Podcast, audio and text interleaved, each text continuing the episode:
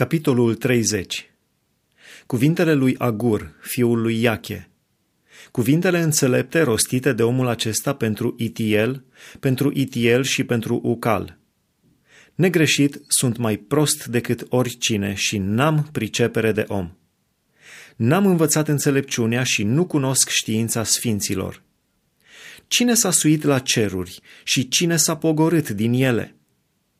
Cine a adunat vântul în pumnii lui, cine a strâns apele în haina lui, cine a hotărât toate marginile pământului, cum se numește el și cum cheamă pe fiul său? Știi tu lucrul acesta? Orice cuvânt al lui Dumnezeu este încercat. El este un scut pentru cei ce se încred în el. N-adăuga nimic la cuvintele lui ca să nu te pedepsească și să fii găsit mincinos. Două lucruri îți cer, nu mi le opri înainte de moarte. Depărtează de la mine neadevărul și cuvântul mincinos. Nu mi da nici sărăcie, nici bogăție. Dă-mi pâinea care îmi trebuie.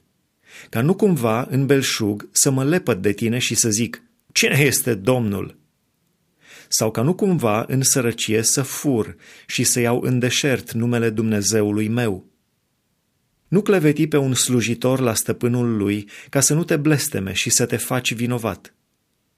Este un neam de oameni care blastămă pe tatăl său și nu binecuvintează pe mamă sa. Este un neam de oameni care se crede curat și totuși nu este spălat de întinăciunea lui. Este un neam de oameni ai căror ochi sunt trufași și care își țin pleoapele sus.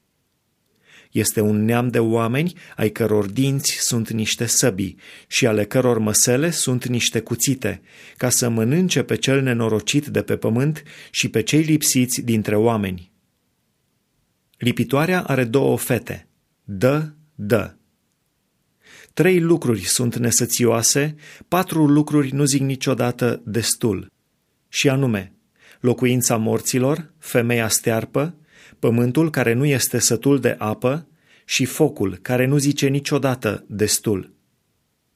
Pe ochiul care își bate joc de tatăl său și ne socotește ascultarea de mamă, îl vor scobi corbii de la pârâu și îl vor mânca puii de vultur.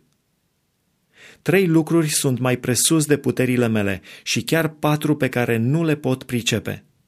Urma vulturului pe cer, urma șarpelui pe stâncă urma corăbiei în mijlocul mării și urma omului la o fată. Tot așa este și calea femeii prea curve. Ea mănâncă și se șterge la gură și apoi zice, n-am făcut nimic rău.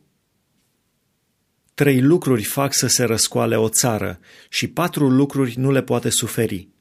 Un rob care a început să împărățească, un nebun care are pâine din belșug, o femeie disprețuită care se mărită și o roabă care moștenește pe stăpână sa. Patru vietăți sunt mai mici pe pământ și totuși din cele mai înțelepte. Furnicile, care nu sunt un popor tare, dar își pregătesc hrana vara, șoarecii de munte, care nu sunt un popor puternic, dar își așează locuința în stânci, lăcustele n-au împărat și totuși pornesc toate încete, Păianjenul îl poți prinde cu mâinile și se găsește totuși în casele împăraților. Trei ființe au o ținută frumoasă și patru au mers măreți. Leul, viteazul dobitoacelor, care nu se dă înapoi dinaintea nimănui, calul închingat gata și țapul, și împăratul, căruia nimeni nu-i poate sta împotrivă.